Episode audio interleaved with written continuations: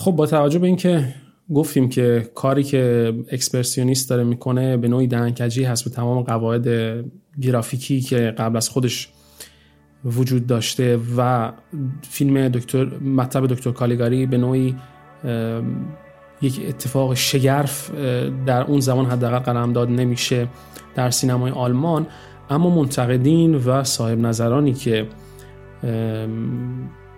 روی مبحث سینمای اکسپرسیونیستی نظر میدن این رو اشاره می‌کنن که ما می‌تونیم که به دو کتگوری سینمای اکسپرسیونیستی رو تقسیم بکنیم. یک عده از این منتقدین یک عده از این صاحب نظران معتقد هستند که فیلم هایی که در دوران اکسپرسیونیستی آلمان داره ساخته میشه شباهت دارن به مطلب دکتر کالیگاری.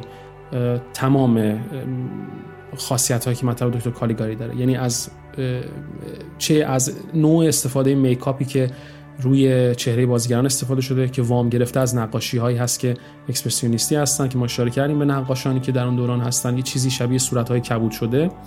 استفاده از دکورهای استرلیزه که اشاره کردیم به بخش به بخشی که مربوط به این هست و اینکه چطور وام می‌گیره از گرافیک در ساختن کارهای خودش و همینطور نوع بازی هایی که داره اتفاق میفته در کاری مثل مطلب دکتر کالیگاری. یک نوعی از فرمت کپی پیستی هست که داره اتفاق میفته و یک سری از صاحب نظران معتقد هستن که فیلم هایی که اکسپرسیونیستی هستن و ناب هستن با این روش کار ساختن. که ما اگر که بخوایم که اون دوران سینما رو یعنی 1920 تا 1927 رو ورق بزنیم و نگاه کنیم شاید 5 6 تا مثلا فیلم پیدا بکنیم که شبیه این کار باشن. و خودشون رو نزدیک می‌کنن یا به نوعی وام می‌گیرن ادای دین می‌کنن به مطلب دکتر کالیگاری یا تحت تاثیر اون کار شروع می‌کنن به کار ساختن. فقط این تعداد هستن. اما اگر که به دیدگاه دیگر منتقدین نگاه بکنیم که معتقد هستن که فیلم های اکسپرسیونیستی فیلم های هستن که وامدار سینمای سینمایی هستن که مطب دکتر کالیگاری بنیانگذاری می‌کنه یا پایه گذاری می‌کنه و از اون قواعد داره استفاده می‌کنه. ولی لزوما قرار نیست که پیروی بکنه مو به مو اتفاقاتی که اونجا افتاده رو. شاید بتونیم بیشتر از مثلا 25 6 فیلم رو مثال بزنیم که حداقل با این خاصیت بتونن خودشون رو در سینمای اکسپرسیونیستی جا بکنن و تعریف بکنن. این رو من دوباره بگم و فقط اشاره بکنم که بازی هایی که در اتفاق میفته در کنار این فضاهایی که بدون سایه روشن ها هستن و بازیگرانی که خیلی خیلی زیاد دارن از دست استفاده می‌کنن از حرکات خیلی عجیب غریب دارن استفاده می‌کنن.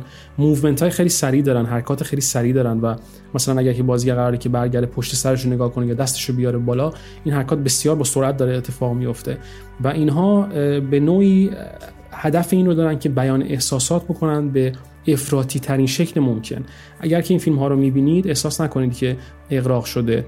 بلکه این رو بدونیم که آگاهانه این اقراق داره اتفاق میفته.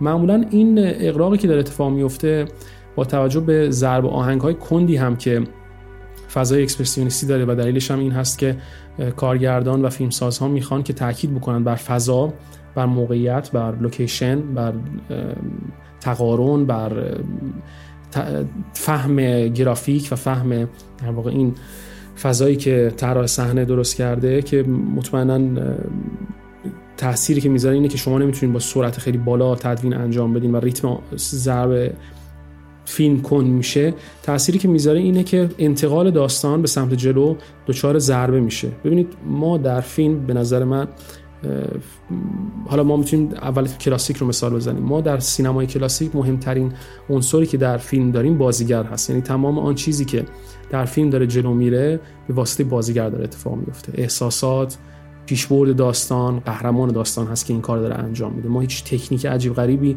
به لحاظ تدوین یا مثلا دوربین چیزی که به صورت متداول استفاده بشه در سینما نداریم. و این بازیگر هست که همه چیز رو داره جلو می‌بره. اما در سینمای اکسپرسیونیست به این شکل نیست. سینمای اکسپرسیونیست یک مجموعه ای از آیتم هایی هستن که در کنار هم دیگه قرار هست که یک همگانی رو هم همسانی رو به وجود بیارن و یک تبادل نظری داشته باشن برای رسوندن اون مفهومی که فیلم می‌خواد بگه. و این معمولا به اینجا ختم میشه که پایان های باز اتفاق میفته در سینمای اکسپرسیونیسم.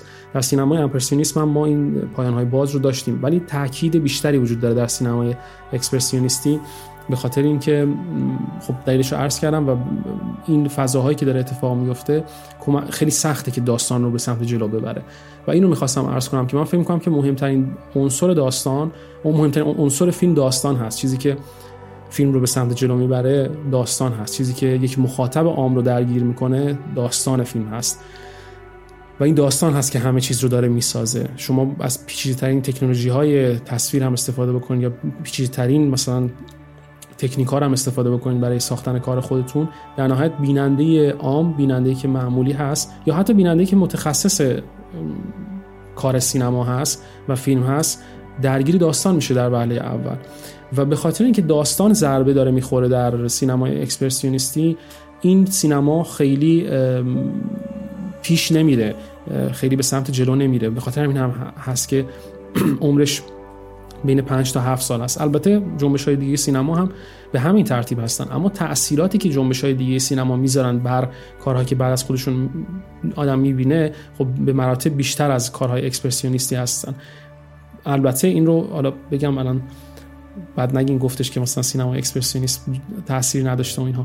نه اینجوری نیست. سینما اکسپرسیونیست هم مسلما تاثیر می‌ذاره اما جایگاهی که استفاده میشه به مراتب خاصتر هست نسبت به مثلا کاری که تأثیری که افکت های سینمای امپرسیونیسمی می‌کنه حتی در کار درام مثلا.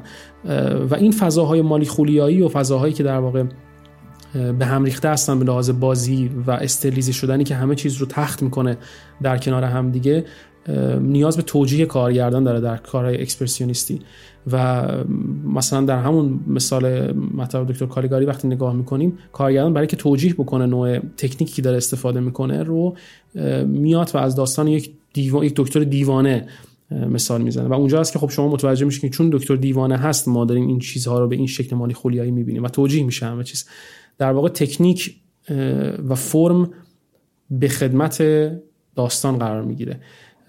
و این این چیزی هست که من فکر می‌کنم که سینمای اکسپرسیونیسم به نوعی ازش ضربه می‌خوره و بهش اجازه اینو نمیده که خب خیلی مسیر بیشتری رو طی بکنه در تاریخ سینمای جهان.